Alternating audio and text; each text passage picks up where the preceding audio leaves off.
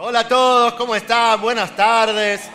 Qué gusto enorme poder estar con ustedes una vez más, después de mucho tiempo, no solo antes de la pandemia, por bastantes años no pude llegar y la verdad es que amo esta congregación, amo a sus pastores, ustedes tienen pastores increíbles aquí, obviamente me refiero a Andrés y Rocío, pero también tienen a la pastora Natalia Nieto, al pastor Jerry, Adriana, wow, tienen tanta gente maravillosa. Den un aplauso a sus líderes, porque definitivamente Dios le ha dado a esta congregación líderes increíbles. Bueno, muy bien. Una premisa que los cristianos contemporáneos debemos repetir continuamente, debemos redescubrir si la perdimos de vista, es que el crecimiento de la iglesia tiene todo que ver con nuestro crecimiento y viceversa. El crecimiento de tu congregación tiene todo que ver con tu crecimiento espiritual y viceversa. O sea, tu crecimiento espiritual repercute en el crecimiento de la iglesia. Y el crecimiento de la iglesia tiene todo que ver con tu desarrollo personal. Así que te quiero hablar muy rápidamente en esta tarde acerca de cómo tu desarrollo y el crecimiento de tu congregación se entrelazan entre sí. ¿Qué te parece? ¿Buena onda? Muy bien. Entonces vamos al texto bíblico, vamos a la palabra de Dios, porque el apóstol Pablo trata muy bien este tema en 1 Corintios 12.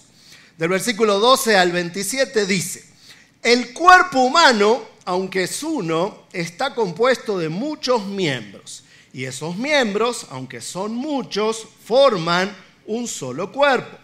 Y lo mismo sucede con el cuerpo de Cristo. Hemos sido bautizados en el cuerpo de Cristo por un solo espíritu y todos hemos recibido ese espíritu. Algunos somos judíos, otros gentiles. Algunos somos colombianos y otros, ay, ay, ay, somos argentinos. ¿Ah? Pero Dios ya nos ha perdonado por eso los argentinos y yo sé que esa fama de arrogantes debe quedar atrás porque ya somos perfectos. Así que nos deberían perdonar todos. Muy bien. Y seguimos. Dice Pablo.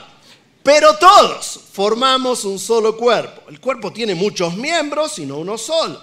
Y si el pie dice, no soy miembro del cuerpo porque no soy mano, dejará por eso de ser miembro del cuerpo. Y si la oreja dice, no soy miembro del cuerpo porque no soy ojo, dejará por eso de pertenecer al cuerpo. Supongamos que el cuerpo entero fuera ojo, ¿cómo iría? Y si el cuerpo entero fuera una oreja, ¿cómo podría oler? Dios colocó los miembros en el cuerpo como mejor le pareció. Y qué extraño sería que el cuerpo tuviera un solo miembro. Dios nos hizo como miembros diversos que en conjunto formamos un cuerpo. El ojo jamás podrá decirle a la mano, no te necesito. Ni la cabeza puede decirle a los pies, no los necesito. Al contrario, los miembros del cuerpo que parecen más débiles suelen ser los más necesarios. Y con esmero tratamos a los que no debemos exhibir. Así que Dios armó el cuerpo de tal manera que los miembros que pudieran parecer menos importantes recibieran también honor. Y esto hace que no haya divisiones en el cuerpo, sino que cada uno se ocupe de los demás. Porque si un miembro sufre, los demás miembros sufren con él. Y si un miembro recibe algún honor, los demás se regocijan con él. Porque todos ustedes forman el cuerpo de Cristo. Y cada uno es un miembro necesario en ese cuerpo. Qué preciosa que es la palabra de Dios, ¿cierto? y que clara cuando la leemos con atención. Pablo nos está dejando esta analogía. Nos dice que todos somos parte de este cuerpo y este cuerpo conforma la presencia de Cristo en la tierra y nosotros somos miembros. Y allí hay una premisa fundamental. Ningún miembro puede crecer separado del cuerpo. Y el cuerpo no está completo si no tiene a todos sus miembros. Por eso repito la idea principal que hoy te quiero compartir tu desarrollo y el crecimiento de tu iglesia van de la mano. Si en verdad querés crecer espiritualmente, es fundamental que estés arraigado, que estés conectada a lo que Dios está haciendo en el cuerpo de Cristo donde Él te puso. porque no existe tal cosa como un cuerpo sano con miembros incompletos. Y no existe tal cosa como un miembro que pueda crecer si no está conectado con el cuerpo. Porque te digo una idea conclusiva. Mis hermanos amados, Dios siempre está en la iglesia aunque no siempre está en el templo. Dios no siempre está en los templos, como a veces hemos dado a entender, pero siempre está en la iglesia, siempre está en nosotros. Y si nosotros estamos conectados los unos con los otros, nuestras posibilidades de crecer, de florecer y de avanzar se multiplican exponencialmente. ¿Alguien entendió esta verdad? Dale un aplauso al Señor por eso. Ahora vamos a activarla. ¿Cómo activamos esta verdad poderosa de que hay una conexión directa entre nuestro crecimiento y el crecimiento de la iglesia y el crecimiento de la iglesia y nuestro propio desarrollo? Y yo creo que hay dos ideas fundamentales para que esto se active en cada una de nuestras vidas. La primera es entender mejor la convocatoria divina, entender mejor el llamado de Dios. Y este llamado de Dios, esta convocatoria divina para cada uno de nosotros tiene tres palabras fundamentales. La primera es misión, con M. La segunda es visión, con B corta. Y la tercera justamente es llamado. A ver, repasemos, a ver si están suficientemente despiertos. ¿Cuál era la primera? Con M. ¿Cuál era la tercera? No, no, la tercera, ahí va, ¿qué pasó? La tercera, llamado. Y en el medio la palabra visión. Misión, visión y llamado. Estas son palabras muy repetidas en la iglesia. Sin embargo, déjenme decirles que muchas veces me encuentro con demasiados cristianos, incluso líderes cristianos, que parecen no tener plena claridad respecto a lo que estas palabras en verdad significan. Así que las vamos a desglosar, las vamos a desmenuzar un poquito desde la perspectiva bíblica. Misión, visión y llamado. Mis hermanos, todas las iglesias de la tierra, en cualquier continente y en cualquier época humana, tenemos la misma misión con M. ¿Por qué? Porque la misión de la iglesia la definió Jesús. Y está en Mateo capítulo 28. Jesús convoca a los discípulos y les va a dar sus palabras finales y dice lo siguiente. Toda autoridad me ha sido dada en el cielo y en la tierra, por tanto vayan y hagan discípulos. Bauticen el nombre del Padre, del Hijo y del Espíritu Santo y yo estaré con ustedes hasta el fin. Mis hermanos amados, esa es la misión de cada iglesia de Cristo en la tierra. No importa el contexto cultural y ni siquiera importa la época en la que está ubicada esa iglesia. Esta congregación ni la otra congregación del otro lado de la ciudad tenemos la misma misión. No todos tenemos la misma visión. Ahora voy a llegar a eso. Pero todos definitivamente tenemos esta misión de hacer discípulos de Jesús. Y déjame anticiparte algo. Que vos, que tú también abraces esa misión, desata también tu desarrollo personal. Yo creo que no hay manera que un cristiano pueda crecer espiritualmente sin terminar de abrazar la misión que Dios le ha dado al cuerpo de Cristo, si ese cristiano, si esa cristiana son parte justamente de ese cuerpo. Así que esta palabra no solamente es importante a nivel institucional, sino también a nivel personal. A ver, ¿quiénes aquí quieren desarrollarse en su vida espiritual? ¿Quiénes quieren permanecer creciendo? Creo que todos, ¿cierto? Bueno, para poder hacerlo es fundamental entender la misión de la iglesia. Mis hermanos, la iglesia no está para hacer reuniones, está para ser discípulos. Hacemos discípulos obviamente utilizando reuniones, pero cuidado cuando perdemos de vista de que hacer reuniones no es el objetivo. La vida cristiana no se reduce a que venimos a un templo el fin de semana, cantamos canciones, nos emocionamos cuando nos gustan las canciones, ponemos cara de novela venezolana en el momento de la adoración, levantamos las manos, nos pega la unción de limpiavidrios y esas cosas. Todo eso es muy lindo. Pero el punto es que hacemos eso para motivarnos los unos a los otros y permanecer creciendo para cumplir con la misión de que otras personas se enamoren de Jesús. Este Jesús que nos rescató a nosotros de las tinieblas y nos trajo a su luz admirable. Lo hemos convertido a Jesús en el modelo, el arquetipo y el mapa de nuestras vidas. Y por tanto entendemos que vale la pena seguirle y queremos contagiarle a otras personas ese amor que nosotros tenemos por Él. Seguimos creciendo conforme a la estatura de la plenitud de Cristo. Algo que decimos desde el ámbito espiritual. Obviamente desde el ámbito físico yo no puedo hablar mucho de crecimiento. La pastora Rocío tampoco, pero al menos no estoy solo, no estoy ella tampoco. ¿eh? En el ámbito espiritual queremos seguir creciendo. ¿eh? Y para hacerlo cautivamos a otras personas también en este camino, el camino de Jesús, el camino del discipulado. Hermanos, qué preciosa misión que Dios le ha dado a su iglesia. Nunca la perdamos de vista. Tristemente a veces confundimos los vehículos con el destino.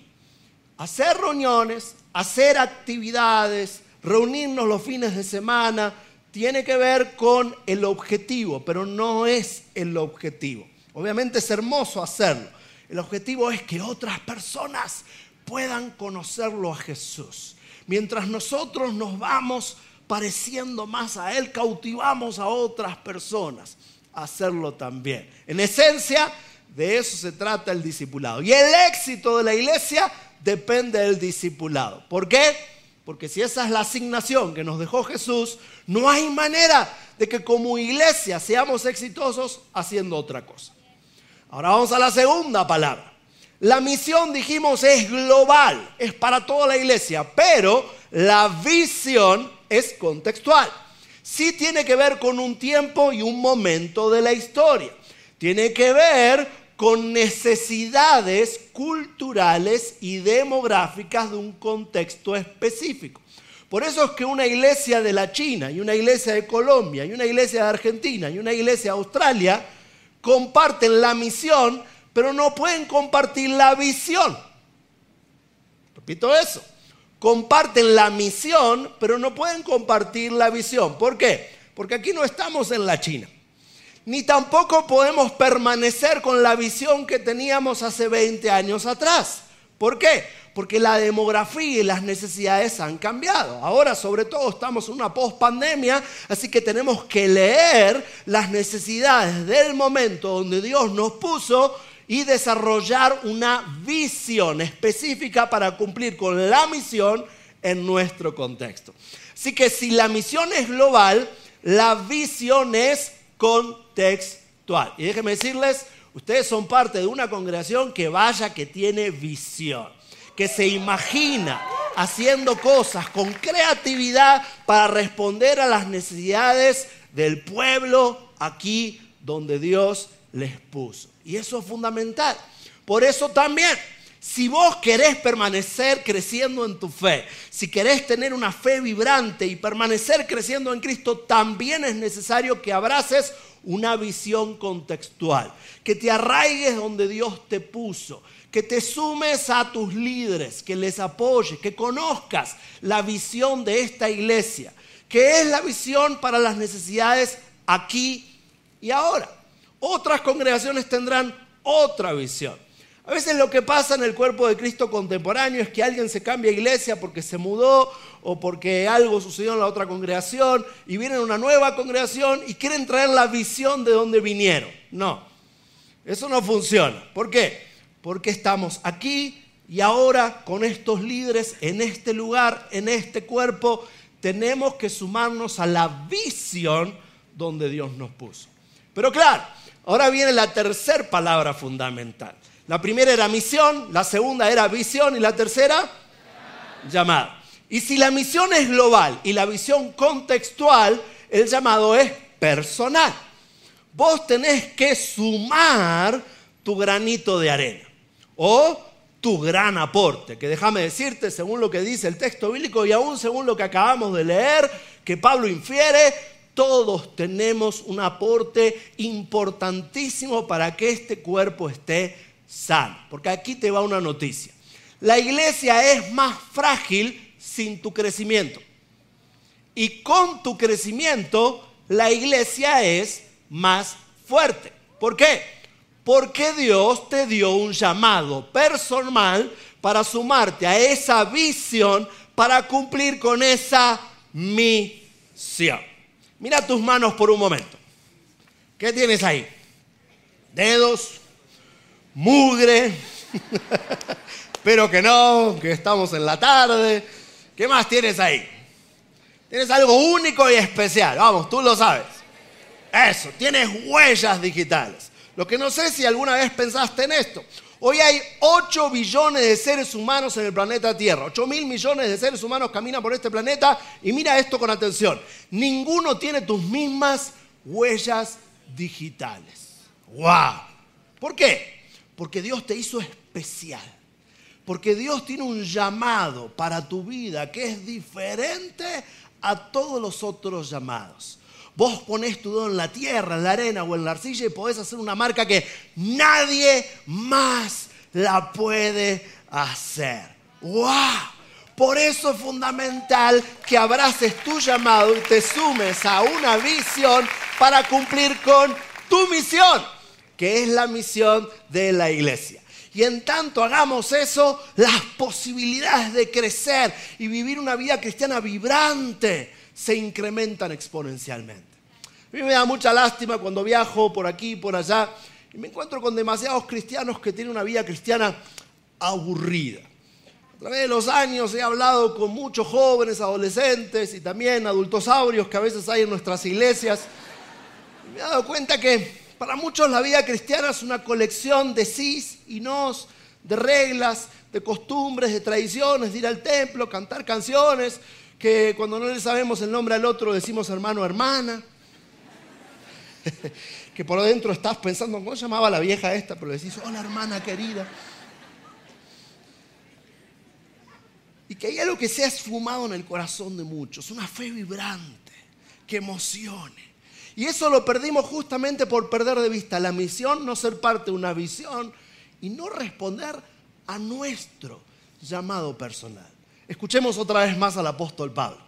En Efesios capítulo primero, versículo 3 en adelante, el apóstol escribe lo siguiente, escúchalo bien. Bendito el Dios y Padre, nuestro Señor Jesucristo, que nos escogió en Él antes de la fundación del mundo, para que fuésemos santos y sin mancha delante de Él. Nos predestinó para ser adoptados como hijos suyos por el puro efecto de su voluntad y para alabanza de la gloria de su gracia. ¡Wow! ¡Qué palabras tremendas! Unos versículos después dice, Dios nos creó en Cristo Jesús para buenas obras. Escúchame bien. Dios te ha llamado a dejar una marca en este mundo que nadie más puede dejar para que otras personas al ver tu vida se den cuenta que Dios es bueno. Por eso es que Dios no solamente puede, sino que quiere hacer maravillas con tu vida. Pero para que eso se desate y se active es fundamental entender la misión de la iglesia, sumarte a una visión congregacional y responder a tu llamado personal. ¿Cómo hago eso? Bueno, aquí te hago una aclaración. Porque yo me he dado cuenta de lo siguiente. A veces cuando hablamos del llamado en el ámbito cristiano, damos a entender que Dios nos llama exclusivamente a hacer cosas cúlticas, a tener actividades eclesiásticas en el templo. Creemos que alguien es un llamado por Dios cuando es pastor o maestra de escuela dominical, del ministerio infantil o del liderazgo juvenil o que participa en la alabanza o en el ministerio de danzas, cosas maravillosas, pero que observemos, tienen que ver con el templo. Y obviamente esa es una posibilidad increíble de responder a tu llamado, pero hay más. Hay más. ¿Sabes por qué? Porque vos tenés dones y talentos y una historia que tienen un propósito para lo que sucede ahí afuera, para representar la gracia de Dios todos los días de tu vida y no solamente cuando estés de reunión. Mira lo que dice Colosenses, capítulo 3, versículo 17. Pablo también escribí, todo lo que hagan o digan, háganlo en el nombre del Señor Jesús.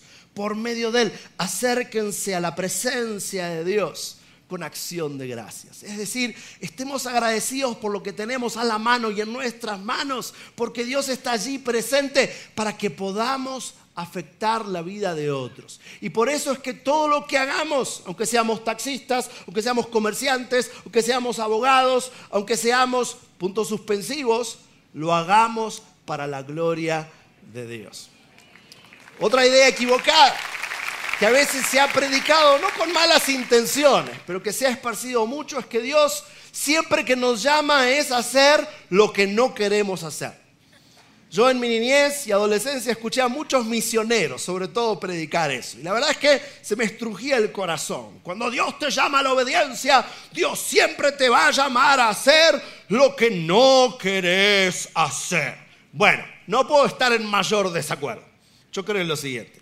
Que si en tu niñez soñabas con algo, ese algo con el que soñabas tiene todo que ver con el diseño perfecto de Dios que eso que te emocionaba en tu adolescencia, que te daba ganas de hacer, que te hacía perder el sueño, tiene todo que ver con el llamado de Dios para tu vida.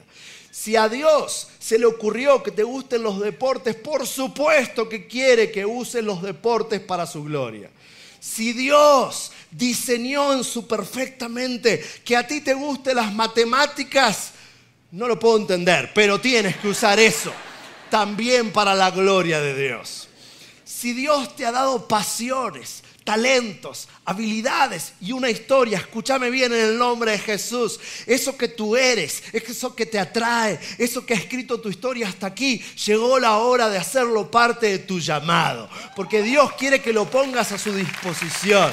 Y yo te aseguro, te garantizo que cuando hacemos eso, algo en nosotros se desata y la vida cristiana empieza a ser esa poesía, ese poema de la gracia al que Dios nos da llamado y que está escribiendo con nuestras vidas. En el libro Estamina que citó eh, el pastor Henry, escribí que los cristianos siempre somos peregrinos frágiles que nos encontramos con el mapa de la cruz para albergarnos en el mesón de la gracia. No estamos donde estamos por nuestros méritos, estamos donde estamos porque Dios ha tenido misericordia de nosotros, ¿cierto? Y si nosotros respondemos en agradecimiento, y en obediencia, entonces la acción del Espíritu Santo va a llevar esos cinco panes, esos peces que ponemos en sus manos para que Él los multiplique y haga milagros con esos talentos, esas habilidades y esos sueños que Dios ya ha puesto en nuestras vidas hasta ahora. Si entiendes eso, dale un aplauso fuertísimo al Señor. Así que repasemos. La primera idea para activar esta verdad es entender mejor, clarificar la convocatoria divina, que tiene tres términos fundamentales. El primero, ¿cuál era? Misión. La misión de la iglesia es global. Siempre tenemos la misma misión, hacer discípulos. Luego viene la palabra visión. La palabra visión es contextual, es aquello que vemos, que nos imaginamos haciendo en la armonía de un cuerpo para responder a necesidades en un contexto cumpliendo con esa misión. Y luego viene la palabra personal, el llamado. Ahora avancemos. Lo segundo, para activar esta verdad, es que es necesario comprender cómo funciona nuestro desarrollo personal. ¿Cómo activo en serio mi crecimiento continuo? Con el Señor. No que sea algo esporádico, no que sea algo cultico, no que dependa tanto de que me guste o me anime el sermón o la alabanza, sino que sea algo que todos los días está sucediendo en mí. Bueno, otra vez hay tres ideas fundamentales. La primera es que necesitamos mayor, escúchame bien, profundidad de revelación. La segunda es que necesitamos mayor profundidad espiritual o vivencial con el Espíritu Santo de Dios. Y la tercera, y menos conocida es que necesitamos mayor profundidad relacional. Así que vamos a hablar de profundidad de revelación, profundidad vivencial con el Espíritu Santo y tercero, que dije, que dijimos, profundidad relacional.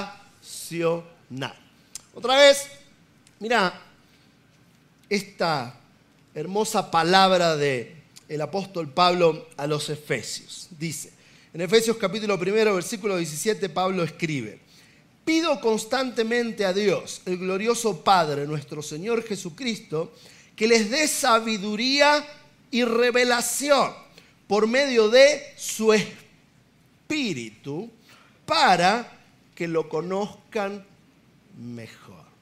Hermanos, nunca es suficiente lo que conocemos de Dios. Siempre hay algo nuevo para descubrir, para tocar y saborear acerca de la identidad y de los planes de Dios. ¿Por qué? Porque Él es el infinito. Él es la luz que no percibe sombra, es un alfa que no tiene omega y un omega que no tiene alfa. Él no tiene límites y siempre podemos descubrir más acerca de Él. Y Pablo aquí dice, yo quiero, esta es mi oración, que por medio de su espíritu lo puedan conocer mejor. Vamos a desenmarañar eso. Mis hermanos, el Espíritu Santo nos dejó una herramientaza para que podamos conocer más a Dios. ¿Sabes cuál es? La tengo en mi mano, ya viste el club. La Biblia. La Biblia es un regalo del Espíritu Santo para que podamos conocer más a Dios. Hermanos queridos, ¿creemos que la Biblia es la palabra de Dios? ¿Será que sí? ¿Seguro? ¿Seguro, seguro? ¿En serio? ¿Y por qué no la leemos más? Yo creo que hemos tenido un acercamiento un tanto religioso y prejuicioso a la palabra de Dios. La Biblia no es un libro de historia. Ni siquiera es un libro de religión. La Biblia es un libro de principios para que podamos descubrir el corazón de Dios. Esos principios están enmarcados en la historia del pueblo de Israel. Pero el punto no es aprender la historia del pueblo de Israel, sino conocerlo a Dios. Si queremos en verdad seguir creciendo nuestra fe, es fundamental que nunca perdamos de vista un compromiso genuino y personal y continuo de seguir buscándole a Dios en su palabra. Número dos, hablamos de profundidad relacional. Y si la Biblia es la herramienta para que podamos conocer más a Dios, para que podamos intimar con Él, el Espíritu Santo nos regala ese diálogo espiritual que llamamos la oración. La oración no es un monólogo religioso, supersticioso para tirarle mandados al cielo, sino que es la posibilidad de conversar con el Señor. Es la posibilidad de escuchar la voz del Espíritu Santo. Por eso no te voy a hablar demasiado de la oración ahora, pero te quiero dejar con una perla fundamental para tu vida de oración. Y es, ¿hace cuánto que no le haces preguntas a Dios? Lo que nos enseñó la religión es darle órdenes a Dios, hacerle pedidos. Esto es lo que quiero, esto es lo que demando, se animan a decir algunos. Pero ¿qué tal invertir el orden? Y en vez de decirle a Dios lo que tiene que hacer, preguntarle a Él qué es lo que tenemos que hacer nosotros. ¿Qué será más poderoso? ¿Decirle a Dios lo que tiene que hacer? ¿Cuál, cuál voluntad será mejor? ¿La mía o la de Dios? Por eso, mis hermanos, llegó la hora de detenernos, hacer stop y en los momentos de oración hacer más preguntas y pedir menos cosas. Preguntarle a Dios cuál es su voluntad y sumergirnos en su presencia para escuchar su voz. Pero te llevo a lo tercero. Ahora hablemos de profundidad relacional, que es lo menos conocido. Y vas a ver cómo esto se conecta con las primeras dos ideas. Yo creo que muchos dejan de leer la palabra de Dios porque lo que nos enseñó la religión es siempre leerla solos. La escuchamos a nivel masivo en el templo y luego tratamos de leerla de manera personal, pero nunca la leemos con otras personas. Y lo mismo nos pasa con la oración. Yo he aprendido que para desarrollar mi vida de oración no solamente tengo que leer en mi cuarto a solas o tengo que orar en mi cuarto a solas, sino que es muy vibrante para mí orar con amigos cercanos, donde les abro mi corazón y donde ellos pueden orar por mí, pueden corregirme y en oración practicar algo que es poderoso en el texto bíblico, esa comunión que demanda en los unos a los otros. Yo te voy a decir quiénes permanecerán creciendo en los próximos años, de todos los que estamos aquí en esta noche. Ahí te va, quizás no te va a gustar lo que te vaya a decir, pero te lo debo decir. Aquellos que seguirán creciendo en su vida espiritual en los próximos años son aquellos que tengan buenos amigos para hablar cosas espirituales. Tristemente a veces algo que nos pasa incluso a los líderes cristianos es que cuando estamos con amigos hablamos de fútbol, hablamos de que Argentina va a ganar el próximo mundial, hablamos de películas, hablamos de ropa, hablamos de autos, hablamos hasta del culto, pero si nos gustó la música, ¿qué tal hablar de lo que Dios está haciendo en nuestras vidas? Es fundamental. De eso se trata la comunión. La frase los unos a los otros aparece 59 veces en el Nuevo Testamento. ¿Sabes por qué? Porque el individualismo es siempre extranjero en la tierra del crecimiento espiritual. En la tierra del desarrollo espiritual siempre necesitamos comunión, amigos, hermanos, el cuerpo de Cristo, estar arraigados. Por esa razón es que si alguno hoy se acostumbró a mirar reuniones a través de una pantalla, déjenme decirles, eso no es suficiente para nuestro desarrollo espiritual. Porque el punto no es escuchar sermones, sino que en la iglesia alguien te conozca. Alguien sepa tu nombre. Alguien demande resultados en tu vida. Alguien te pueda corregir con amor, amorosamente. Alguien esté a tu lado en los momentos de dolor. Claro, tú puedes ser alguien para otra persona. Por eso es que somos el cuerpo de Cristo. Y por eso para que una congregación y un individuo permanezcan creciendo es fundamental trabajar intencionalmente en nuestra profundidad relacional. ¿Tienes amigos con quienes hablas de tu vida espiritual? Si no los tienes, llegó la hora de tenerlos, porque eso depende de ti. No va a caer del cielo. Pero es una decisión que debes tomar cuanto antes. Quizás hoy mismo, al salir de esta reunión, tienes que hablar con algunos amigos y decirles, hey, cada vez que nos juntamos, cada vez que hablamos, hablamos de cualquier cosa menos de nuestra vida espiritual. Empecemos a leer la Biblia juntos. Empecemos a orar juntos de tanto en tanto. Cada vez que nos juntamos, que el momento de oración no sea simplemente, Señor, gracias por el ajiaco. Que sea algo más que lo rutinario. Que sea una conversación de hermanos genuinos que practican esa palabra poderosa del texto bíblico, la coinonía, la comunión, el ser parte del cuerpo. El poder mirar reuniones en una pantalla hoy es un regalo, fabuloso, genial. No pudimos llegar a la reunión, estábamos viajando. Eso es fantástico, pero todos necesitamos ser conocidos y no solamente escuchar. Ser escuchados y no solamente conocer. Necesitamos las relaciones interpersonales sólidas. De hecho, le hablo por un momento a tus padres, a los padres. Tus hijos, escúchame bien, necesitan que permanezcas arraigado en la iglesia, aunque la iglesia no sea perfecta. Hay gente que se aleja a veces de la iglesia, se deja de congregar y dice, no, que la iglesia está llena de gente imperfecta. Sí, claro. Lo dijimos. Somos peregrinos frágiles que nos encontramos con el mapa de la cruz para albergarnos en el mesón de la gracia. Este es el mesón de la gracia, de la misericordia. No estamos acá porque somos perfectos. De hecho, la iglesia siempre será perfecta, siempre será imperfecta. ¿Sabes por qué? Porque vos sos parte de ella. En tanto tú seas parte, la iglesia será imperfecta. Y cuando llegue yo, ni hablar. Necesitamos plena misericordia. ¿Mm? Siempre necesitamos misericordia. Y por eso no nos podemos conformar con mirar reuniones. Necesitamos comunión. Consumir cultos hoy es fácil. Lo puedes hacer continuamente ahí en TikTok, en Instagram. Pero ¿quieres crecer espiritualmente? Eso nunca es suficiente. Eso ayuda, colabora. Está genial que escuches sermones, ratos de alabanza. Todo eso es fantástico. Pero hoy aún las neurociencias confirman nuestra necesidad de contacto.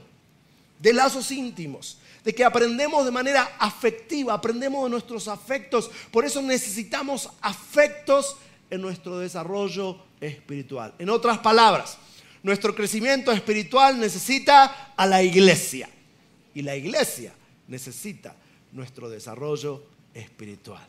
Mis hermanos amados, hace algunos años escribí este libro llamado Liderazgo Generacional porque creo que tenemos que volver a la misión de hacer discípulos y la tierra más fértil para hacerlo es con nuestros hijos, con las nuevas generaciones. Le hablaba recién a los padres, lo mejor que puedes hacer por el futuro de tus hijos es arraigarlos en la iglesia y es dar tu vida en la iglesia, colaborar con el desarrollo del discipulado. Si solamente estás consumiendo reuniones, tarde o temprano vas a tener un acercamiento consumista a tu fe y eso te va a quemar por dentro, te va a secar. Tienes que dejar eso detrás. Hay que venir a dar, hay que venir a conocer, hay que venir a servir, hay que ser parte de la iglesia. Los cristianos lo sabemos, aunque lo hemos olvidado, los cristianos no vamos a la iglesia, sino que somos la iglesia. Y tus hijos necesitan que lo entiendas.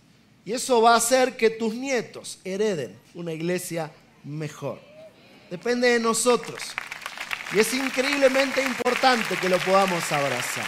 Hoy la iglesia está siendo muy atacada. Ustedes son parte de una congregación singular que ha permanecido creciendo a pesar de la pandemia. Pero tengo que darte la noticia, hay muchas iglesias allá afuera que han estado cerrando, que han estado sufriendo. Y esto es porque la gente perdió de vista la urgencia que tenemos de una comunidad donde estar arraigados. Hemos reemplazado eso con consumir reuniones a través de una pantalla. Nunca eso es suficiente. Eso no es un reemplazo, es una ayuda, pero no es un reemplazo. ¿Por qué? Porque no se trata de escuchar, se trata de conversar, se trata de ser conocidos. La iglesia es necesaria. Y no solamente para nosotros los cristianos, sino para los no cristianos también. El mundo no tiene idea del impacto que tiene que cada semana miles, millones de cristianos hablemos de ser honestos, de ser íntegros, de ser buenos trabajadores, de ser buenos empleadores, de ser mejores esposos, de ser fieles, de ser mejores padres, de honrar a los padres. Solo la iglesia habla de eso. Así que Colombia necesita una iglesia de Cristo fuerte y tú eres parte de esa iglesia. Cuando uno mira la historia humana, no puede dejar de descubrir que la iglesia ha sido un hisopo que ha traído claridad a los ojos de la humanidad. Muchos no saben que las principales universidades en el mundo, como Princeton o Harvard, nacieron como iniciativas de cristianos que querían educar a las personas. Incluso Oxford, en Londres, nació así, una comunidad de cristianos que querían ilustrar a la gente respecto a la ciencia porque esa es la iniciativa de los cristianos.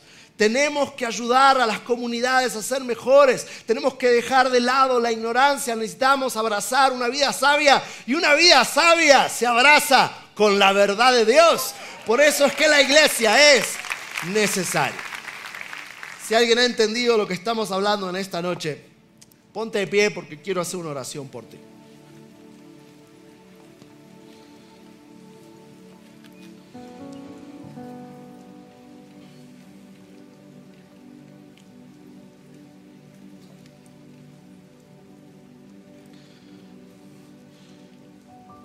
Este lunes pasado llegué de Los Ángeles a Buenos Aires porque di conferencias en una universidad. Esta mañana, miércoles a las 5 de la mañana, estaba en el aeropuerto de Buenos Aires viniendo para acá. Estoy cansado y siempre que llego, sobre todo si todavía no me comí un ajiaco, me pega la altura. ¿Mm? La altura me afecta, se ve que nunca fui amigo de la altura en mi vida, nunca lo seré quizás. Te digo eso porque estoy cansado. Me ha costado predicar recién. ¿Mm? Pero lo puedo percibir en mi corazón. Hay alguien aquí que ha estado luchando con por qué permanecer en la iglesia. ¿Por qué me congrego? ¿No será mejor quedarme en mi casa? Quizás alguien nos está mirando ahora en un video y en estos últimos meses se acostumbró a consumir reuniones en pijama y sin dar cuentas a nadie, porque es más cómodo hacerlo desde tu sillón. Déjame decirte en nombre de Jesús, eso va a secar tu vida espiritual Perdóname que te lo diga con tanta fuerza, pero es porque estoy convencido de eso. No hay manera de permanecer creciendo en Cristo Jesús, desarrollando nuestra vida espiritual e incrementando nuestra fe si solamente consumimos cultos desde lejos, sin que nadie nos conozca, sin conocer a nadie. Necesitamos mayor profundidad relacional. Claro, eso debe llevarnos a una mayor profundidad vivencial. No solamente hacernos amigos y comer juntos, es hacernos amigos y comer juntos compartiendo la presencia de Dios en nosotros, hablando nuestra vida espiritual. Y tercero, también abriendo la Biblia juntos. Es precioso que los pastores y los predicadores nos abran la Biblia cada vez que venimos a una reunión. Eso nos da instrucción. Es genial, pero también hazlo con otros cristianos. Acércate a tus líderes, demándales mayor comunión, porque en tanto hay mayor profundidad relacional. Este árbol crece más frondoso y da mayor fruto. El mundo necesita una mejor iglesia. Tú y tu familia necesitan una mejor iglesia. Y la iglesia te necesita creciendo y ampliando tu fe. Así que si entendiste estas verdades en esta noche, cerrá tus ojos en estos segundos ahora. Y déjame hacer esta oración por ti, por tu familia y tu futuro en esta iglesia.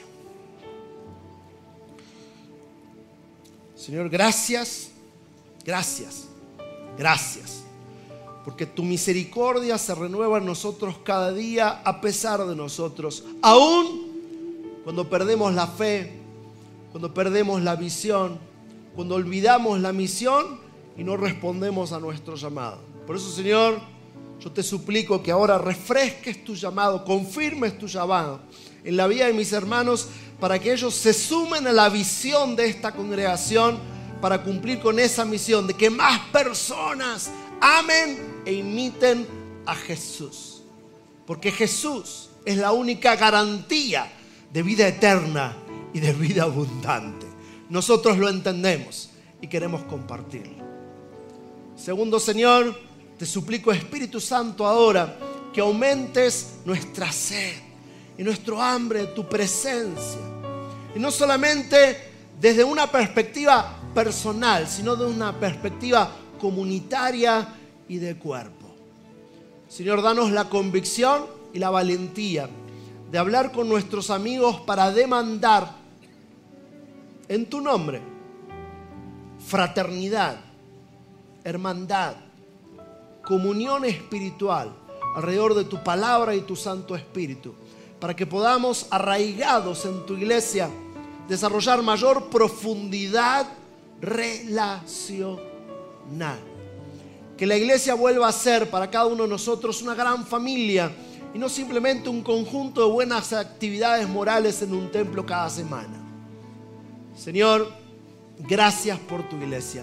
Perdonanos por muchas veces juzgarla sin cuidado y olvidarnos que nosotros somos parte de ella.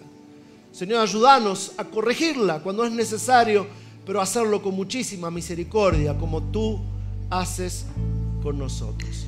Pedimos estas cosas en el nombre y en los méritos y en el poder del Espíritu Santo.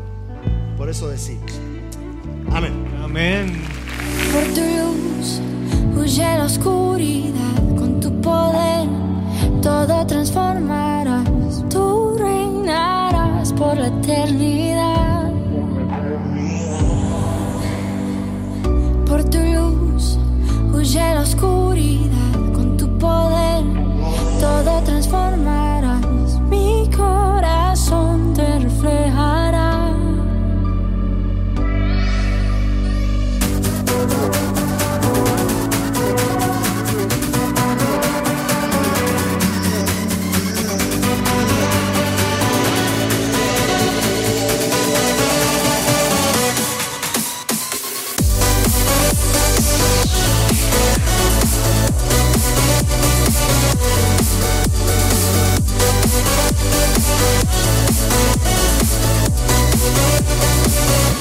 Brillar con tu luz. Que seas tú en mí. Llena mi vida. Quiero ser como tú. Si les gustó este video, pueden suscribirse al canal de El lugar de su presencia en YouTube. De esa manera gozará de todos nuestros beneficios.